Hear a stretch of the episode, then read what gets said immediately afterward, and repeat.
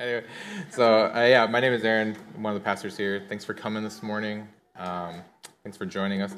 So yeah, so my wife is Becky. We have uh, three daughters, uh, one in high school, one in middle school, one in fifth grade. So we have a lot of talking in our family. It's the way we like it in our family. Um, yeah, so if you were here last time, last week, so last week, uh, Brandon, who's one of the other pastors here, he started preaching through the book of Philippians. So we're kind of just going to be plowing through that book over the next couple months. So, uh, so last week, Brandon explained how the Apostle Paul and his crew they planted the church, planted uh, um, the church in the city of Philippi, which is in modern day Greece today. So, Paul planted the church around 50 AD on one of his missionary journeys. So, in this letter from Paul to the Philippian church, that was written about 10 years later after it was planted. So, River City, we are about a five year old church plant. Uh, church in Philippi, it's about a 10 year old church plant at this time. Yeah, and Paul is writing this letter to the Philippians while he's while he's far away in prison. So he's being guarded by Roman soldiers day and night, and most historians assume that he was literally chained to a Roman guard, like um, a palace guard right there, like at all times, which sounds really terrible. So, and while Paul was in prison, he just wrote this course, letter of correspondence to uh, the church in Philippi. So, when they received this letter from Paul, like in the church in Philippi, uh, during their worship gathering, gathering, they read it out loud, just kind of like we're doing today. So, so the passage that we're in this morning uh, starts in chapter 1, verse 12, and that'll be up on the screen. So I'll read it there. So, verse 12, chapter 1, verse 12. Paul says, Now I want, you, I want you to know, brothers and sisters, that what has happened to me has actually served to advance the gospel. As a result, it has become clear throughout the whole palace guard and to everyone else that I am in chains for Christ. And because of my chains, most of the brothers and sisters, most of the brothers and brothers and sisters have become confident in the Lord and dare all the more to proclaim the gospel without fear. It is true that some preach Christ out of envy and rivalry, but others out of goodwill. The latter do so out of love, not knowing that I am put here for the defense of the gospel. The former preach Christ out of selfish ambition, not sincerely, supposing they can stir up trouble for me while I'm in chains. But what does it matter? The important thing is that in every way, whether from false motives or true, Christ is preached, and because of that, because of this, I rejoice. Yes, and I will continue to rejoice. For I know that through your prayers and the provision of the Spirit of Jesus Christ, what has happened to me will turn out for my deliverance. I eagerly expect and hope that I will in no way be ashamed, but will find but will have sufficient courage, so that now, as always, Christ will be exalted in my body, whether by life or by death. For to me, to live is Christ, and to die is gain. If I am to go, am to go on living in this body, this will mean fruitful labor for me. But what shall I choose? I do not know. I am torn between the two. I desire to depart and be with Christ, which is better by far. But it is more necessary for you that I remain in the body. Convinced of this, I know that I will remain, and I will continue with all of you for your progress and joy in the faith, so that through my being with you again, your boasting in Jesus Christ, in Christ Jesus, will abound on account of me. So, the theme of this sermon is confidence in suffering. Confidence in suffering. So, in this, in this passage, like, there's just a lot of things that we can uh, see about why we can have confidence in suffering, but we're going to have only have time to like really unpack two of those ways. So we can have confidence in suffering through trusting God to use our suffering and redeem it. And we can have confidence in suffering through focusing on Christ and not, more, not, and not focusing more on others. So let's pray. So God, um, we really need you for this. Like, um, I am inadequate for that task. Like, we know that your word is just as profitable, and your spirit, like, um, just uses that. So we pray that like your word will become oper. You'll just empower the word to be operational in our hearts and minds and lives, and um, pray you'll speak through me as well. Yeah pray you'll align our hearts and minds with like um, with yours? And yeah we can't white nickel not white knuckle our way um, into that god through self-determination or anything. So yeah i need you for that. We all need you for that. And we love you. Amen So, like I mentioned a few weeks ago, Paul, or a few minutes ago, Paul is writing this from prison. So, so Paul had several whirlwind missionary journeys throughout the ancient Mediterranean world. So he was planting churches, but um, throughout those whirlwind missionary journeys. But prison is actually the thing that God used to finally slow down Paul enough to write letters that were uniquely inspired by the Holy Spirit and thus were included in the Bible. And in this letter, it's clear that the believers in, the Philipp, in Philippi were tremendously distressed because their leader, was, that they trusted and respected and adored, was unjustly in prison under the watch of the palace guard and was literally in chains. This was very, very distressing to them. And Paul lets bro- his brothers and sisters in Christ in Philippi know that his unjust imprisonment is actually being used by God to advance the gospel because, verse 13, it had become clear throughout the whole palace guard and to everyone else that he was in chains for Christ.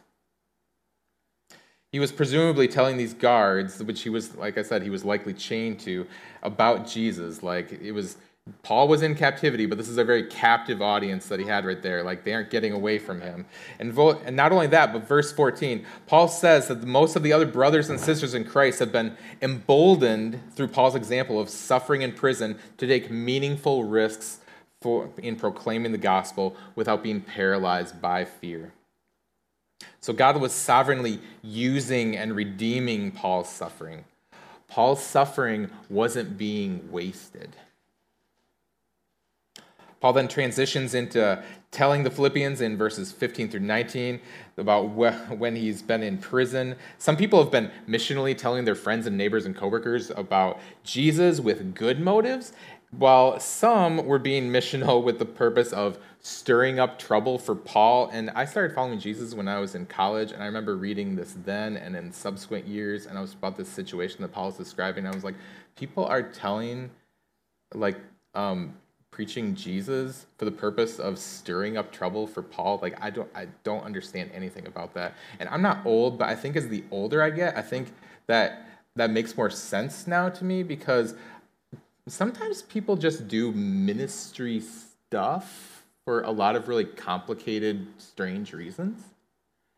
Um, so uh, this is true for Paul as well. So but Paul is unfazed by this in verse 18. He says, But what does it matter? Christ is being preached from a variety of mixed motives, so even in that, God is using and redeeming Paul's suffering, and that's a reason for Paul to rejoice. And Paul continues to rejoice in verse 19 because he's certain that through the prayers of the Philippians and the provision of the Holy Spirit, what has happened to Paul will turn out for his deliverance. And when it says it'll turn out for his deliverance, like what does that mean? Does that mean deliverance in terms of like he's gonna spring him from jail and like he's just gonna deliverance from prison, or does it mean deliverance in like a you know, um, in the sense of man, he's gonna be with Jesus like when like he die if he dies and they're in prison. So, and the reality is, is that Paul might have intentionally left that ambiguous because he could have been referring to either one. And that makes sense because in Paul's mind, either scenario has some pretty strong upsides. Deliverance from prison, that's good, of course. Like if but if you're but if he's delivered just like has eternal deliverance, well, that's really good too, which he says that's better by far. Like yeah, and that same like, and he yeah he might have been referring to both there. I really think he because like that same phylum of reasoning that he uses for that, like that's used in the next like few verses. Verse twenty, he wants Christ to be exalted in his body, whether by life or by death. What does that mean? Verse twenty-one, for to me to live is Christ, and to die is gain. That's a very short and succinct way of Paul saying that no matter what happens, there's no actual downside. To live is to serve and follow Christ because Paul's life was defined by Jesus. And if he dies, he counts that as gain because, verse 23, when he departs, that means he is with Christ, which he says is better by far. Paul says, When I depart, I am with Christ. So, according to Paul, there is no intermediate state after we die. And, like, after we die, there is no cosmic holding cell or weird waiting room that we get, have to stay in before we can be with Christ. No, like, Paul says, When I depart, I am with Christ, which is better by far. That's why death and departing from this life as a follower of Christ can be summed up by Paul as gain. So, regardless of whether Paul, God allows Paul to bust out of his chains or if he's put to death in prison, verse 22, Paul says, If I go on living in this body, that will mean fruitful labor for me. I am torn between the two. I desire to depart and be with Christ, which is better by far, but it is more necessary for you that I remain in the body. Convinced of this, I know that I will remain and I will continue with all of you for your progress and joy in the faith. Paul is experiencing hardship and suffering in this passage, but his outlook and perspective on it is jolting. Because Paul seems to have this authentic, non manufactured outlook and a non manufactured confidence in suffering like I said, we're going to be talking about like two ways that we see from this passage that we can have confidence in suffering. But before I do that, I just um, want to talk about uh, two things that um, reasons why it's hard to talk about suffering. Uh, one is there's a lot of reasons why it's talk, hard to talk about suffering, um, not just in a sermon, but just in general. But so um, one is that suffering is often like a really personal and loaded topic. Um, because when we suffer, we often don't suffer in compartmentalized ways. Like when we suffer, like suffering affects all of who we are, like emotionally, socially, physically, and all those things are spiritual in one way or another. I mean, that's one of the biggest reasons why, like, preparing this sermon last week, I just kind of had heartburn just talking about it and, uh, or just preparing it, just because, like, it just often is just a really loaded and personal topic to talk about. But another thing that makes it challenging to talk about suffering is that we often have false and unhelpful beliefs about suffering. And we could have a whole sermon series about false and unhelpful beliefs about suffering, but I'll just mention one of the one false and unhelpful belief about suffering, and that is that suffering only counts if it's big. Suffering only counts if it's really bad. And I have to be suffering in a really big way for it to actually matter. And if you want to put a Christian spin on that, it's like suffering, like, I need to be suffering in a big way for it to actually matter to God. I mean, there's a there's a legion of problems with that line of thinking, but one of them is the reality that like everyone who experiences suffering in any kind of way can always find someone who's suffering worse. So by that logic, so you just no one can admit that they're having a hard time like in ever? Like is that how the Bible frames suffering? And in one way or another, what that false belief assumes about God is that he has a very limited bandwidth and a very limited interest in your suffering, and you need to prove to him that your pain and your frustration and your hardship is actually worth his time. But the truth is that God is an infinitely good father with an infinitely an infinite bandwidth and an infinite heart. And therefore he is infinitely invested in the trials and the suffering and, and the hardships of his children. That's why James chapter 1, like we're in Philippians 1 today, but like, man, James 1, it's just like, which is another book in the New Testament right there.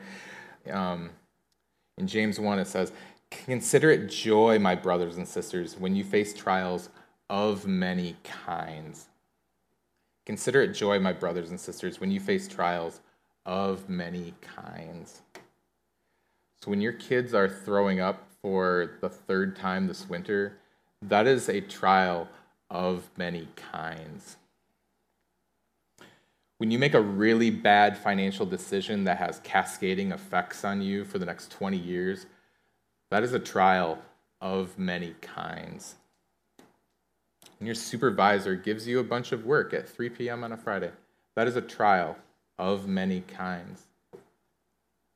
When you live in Ukraine and you are, um, your family has to dodge mortar shells from an invading army, that is a trial of many kinds. Like when you're when you are planning a vacation that is hoping to be ref- actually refreshing, um, but it needs to be rescheduled again, that is a trial of many kinds. When when you receive a diagnosis that radically alters the course of your family's life that you did not plan for, that's a trial of many kinds. When you're having a rough patch with a friend, that is a trial of many kinds. Some of you have an anemic understanding of God's heart and bandwidth for what you're going through. God is not standing over you with his arms crossed, telling you to suck it up and please only talk to me when you, you're actually having a hard time. And we all understand the, we all understand why people compare our we, we understand the impulse of why people compare our sufferings like to someone else's so that we can gain perspective. We all know that. But some of you need to hear this. Shaming yourself into thinking that your suffering doesn't matter or count that's not spiritual or mature. Because god is an infinitely good father who has an infinite heart and an infinite bandwidth. And because of that because that's true then all of our suffering matters to Him.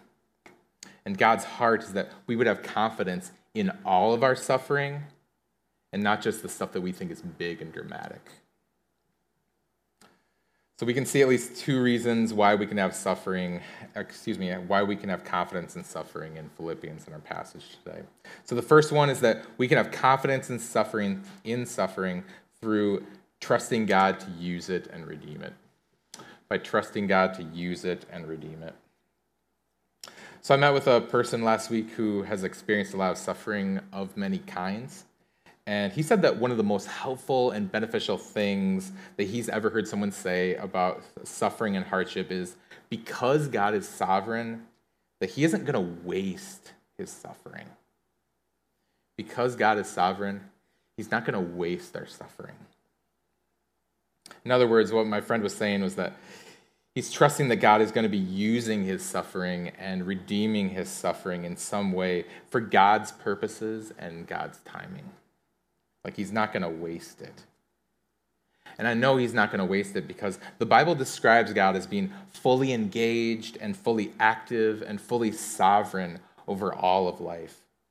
Like we had our annual membership class a couple weeks ago on a Saturday, and this is one of the things that we talked about. We talked about how, like, oh, in the overall scope of Scripture, we see how God is sovereign over seemingly random things. He's sovereign over our daily lives and plans. He's sovereign over salvation. He's sovereign over life and death. He's sovereign over disabilities. He's sovereign. He was sovereign over the death of Jesus. He's sovereign over evil things, and he's sovereign over all things in general.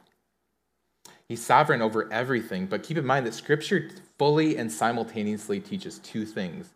One, we are willing creatures who make willing choices. And two, God is absolutely sovereign over our lives and choices and everything. And I know that sounds like it, sh- it shouldn't make sense, but, but Scripture fully teaches both of those things as true because, because from God's point of view, like those things are ultimately compatible. It's kind of like when a parent uh, tries to explain algebra to their two year old. I don't know why you'd want to explain algebra to your two year old, so maybe this is a terrible example. But like if you're explaining algebra to your two year old, um, it doesn't matter how well you explain algebra to your two year old, like they're not going to understand it. And when it comes to trying to understand God's sovereignty, we don't often, don't often adequately account for that God is infinitely complex, more complex, and infinitely more wise than us. Kind of like a parent is with compared to their two year old, and they only just extrapolate that out way more.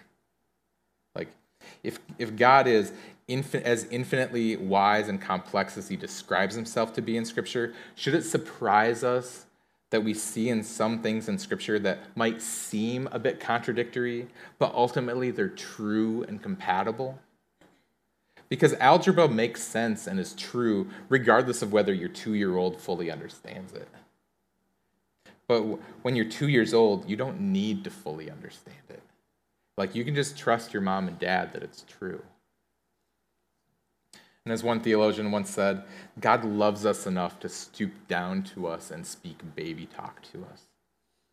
And in a lot of ways, like, that's scripture itself is God's way of stooping down to us and speaking baby talk to us and, um, and explaining some really complex things to us. You know? And God's consistent message to us in Scripture as He stoops down to us is that we can trust Him. And when it comes to suffering, if God is as sovereign and as good as He says He is in Scripture, that means that He's going to be trustworthy enough to not waste our suffering. So uh, we, uh, when we have a large amount of people at our house, um, we go to Sam's Club and we get we buy chicken in bulk. So we not live chicken, like the, the, packaged ones. So like we get there, we get it, we bring it home, and then we get like open the packaging, take it out, and we get a big knife out, and then we like start like cutting off the gross parts and the bad parts, and we just like take those bad and gross parts and we throw those parts away because they're useless and they don't matter, and we just throw that away because there's no point to those parts of the chicken. And a lot of times we're tempted to, that's the way that we're tempted to understand our suffering. The unsavory and the, un, the painful and the annoying and the anguishing parts of our lives. Just throw those parts away, just cut them off, throw them away. There's no actual point to any parts of those life, and maybe something good came out of it, but I'm annoyed and I'm sad and I'm disappointed. I'm kind of angry, and just throw those parts away. There was no point to them. But the good news is that not only is God sovereign, but he's also good. And because he's sovereign and good, no part of our suffering is going to be wasted. He's not going to waste any of it. He's going to redeem it and he's going to use it. Like he's sovereign and he's good and he's he'll redeem every part of it, no matter how painful or trivial you think it is.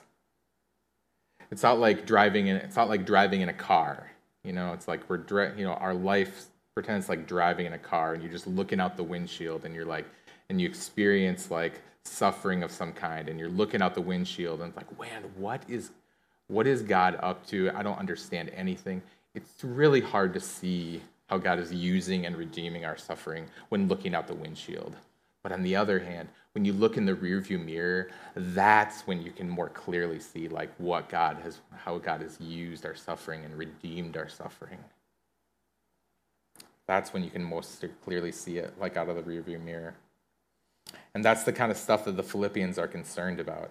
All this suffering that their friend Paul was going through, he was in prison, he's suffering, he's unfairly in jail. He could be out on the missions field helping people grow in the gospel and make disciples and plant churches.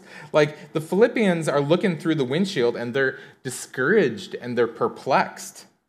But by God's grace, Paul is looking in the rearview mirror and reassuring them. Verse 12 I want you to know, brothers and sisters, that what happened to me, my suffering that you're so con- that you're so concerned about that's actually in one way or another served to advance the gospel. The palace guards who are literally chained to me they're hearing about jesus. They can't get away from me like my, my being in prison has emboldened others to proclaim the gospel as well. God is using my suffering, He's redeeming my suffering. He's not wasting my time here in prison. Like my jail time isn't like the chicken at Sam's Club where you just cut it off and it doesn't matter and throw it away. Like, no, it's like, it, I know it doesn't make sense, but God is using my suffering and redeeming my suffering in His ways and in His timing for His purposes by God's grace, like Paul was able to get a glimpse in the rearview mirror of how God was using his suffering and redeeming it. But keep in mind that looking in the rearview mirror of our lives and seeing how God has used it and redeemed it, we're not promised to see that clearly, clearly, even in the rearview mirror. We're not promised that, and we are not entitled to that. Um, yeah, because a lot of times that is the case. But, but God's invitation to us when we're looking in the rearview mirror of our lives with our suffering isn't to obsessively interpret or try to interpret our suffering, but rather the invitation is to trust Him and be comforted by Him. I, I bet I bet when Paul was writing that to the Philippian church, I bet there was like some cynic in the church who was like someone with a cynical perspective and just like, yeah, good one, Paul. That's okay, whatever. It's nice and cute this so you think some palace guards are really being impacted by the gospel, but like your time would be better maximized and used if you weren't rotting in jail. Instead, you were out like planting churches and everything. It's just like it seems like your time is being really wasted and like you're just kind to be optimistic and be have try to find a silver lining of some kind. But if we look in the rearview mirror 2,000 years later, we have the benefit of looking 2,000 years later. We can see that in God's sovereignty and his goodness, Paul's time in prison wasn't wasted. Like during his time in prison, he wrote this letter to the Philippians that was quickly included in the New Testament. And over the last 2,000 years, God has used that letter that he wrote in prison for equipping and encouraging believers in gospel ministry. Like, arguably, I could, I could make the argument that Paul's time in prison might have been the most fruitful and long term fruitful time of his entire ministry. Like, we have the benefit of seeing in the rearview mirror. Paul didn't see that fully, you know? Like, the Philippians didn't see that, but man, it's like we can. Paul, God didn't waste Paul's suffering. And he's not going to waste yours, and you can fully trust him. So we can have confidence in suffering through trusting God to use it and redeem it. We can also have confidence in suffering through focusing on Christ more than we focus on others. We can have confidence in suffering through focusing on Christ more than we focus on others. And I have I've met a lot of suffering people who think that the pathway out of pain and suffering is to really start focusing on other people. Like, man, I'm going to focus. I'm not going to focus on myself anymore. I'm going to focus on other people. And, you know, that is overall, that is a good impulse. Like, I don't want to be critical of that for sure. But the pathway for suffering people to focus on others in a healthy and life giving and sustainable way isn't simply to start focusing on others in this like hyper self determined kind of way. No, from a gospel perspective, the pathway to focusing on others is to put, is to first put your focus on Christ. And out of the overflow of focusing on Christ, you'll be able to focus on others in healthy, life giving ways. Like in this passage, like Paul is really focused on others. And that's a good thing. He, he was suffering, but he was focused on the needs of the guards and he was focused on the needs of the Philippians. And some of a, and a really casual look at this passage will just, you know, it's tempting to look, think like, you know what? When I'm having a hard time, I should focus on others like Paul, you know? And with all due respect, it, you are missing that huge E on the eye chart right in the middle, right in front of you. Like, because the only meaningful reason that Paul is able to focus on others in this passage is because he focused on Christ. Verse 13, he's in chains for Christ. The reason why he's not able to be offended by the suffering that's being inflicted on him by those weird people who are stirring up trouble for him in verse 17 is because Christ is being preached and Christ is who matters most to, to Paul. He wants Christ to be exalted in his life and death. Regardless of whether he lives or dies, like Christ is all that matters to him. He found his identity in Christ. He's able to have confidence in suffering because he's focused first and foremost on Christ.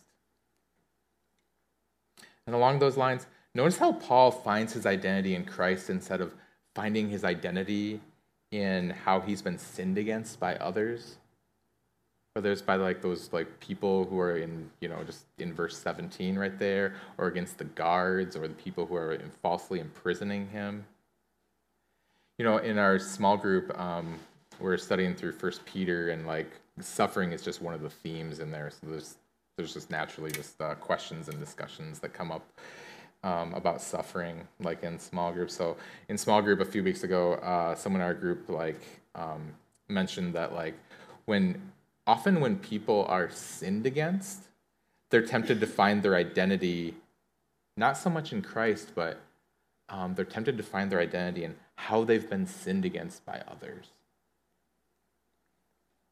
Like, I'm the person who bad things happen to. I'm the person who's been sinned against in this way. I'm the person who has who's had this bad thing happen to. And you may not realize it, but that's identity language. And that's a problem because you are not defined by, by what has happened to you. Like, you are identified, you are, um, like, you are defined not by what has happened to you or by who has sinned against you. You are, ident- you are defined by, like, what G- who Jesus is and what he's done for you. Yeah, you are, you are not defined by the sum of your choices that led to any kind of self inflicted suffering. Like, you are first and foremost defined by Jesus and what he's done for you. Paul didn't find his identity in, like, and I'm the missionary who is falsely imprisoned, and that's who I am. I'm the one, I'm the missionary who, man, uh, people are stirring up trouble for me. Like, that's who I am. Like, no, it's like, what, matter, what most clearly defined Paul was Jesus himself, and not like what others had done to him. Focusing on Jesus ultimately and not others is why is what gave Paul confidence in suffering. And the invitation for all of us this morning and for not and for always is to fix our eyes on Jesus instead of others. And fixing our eyes on Jesus is all about remembering that He's the point, and that includes all of our sufferings of many kinds.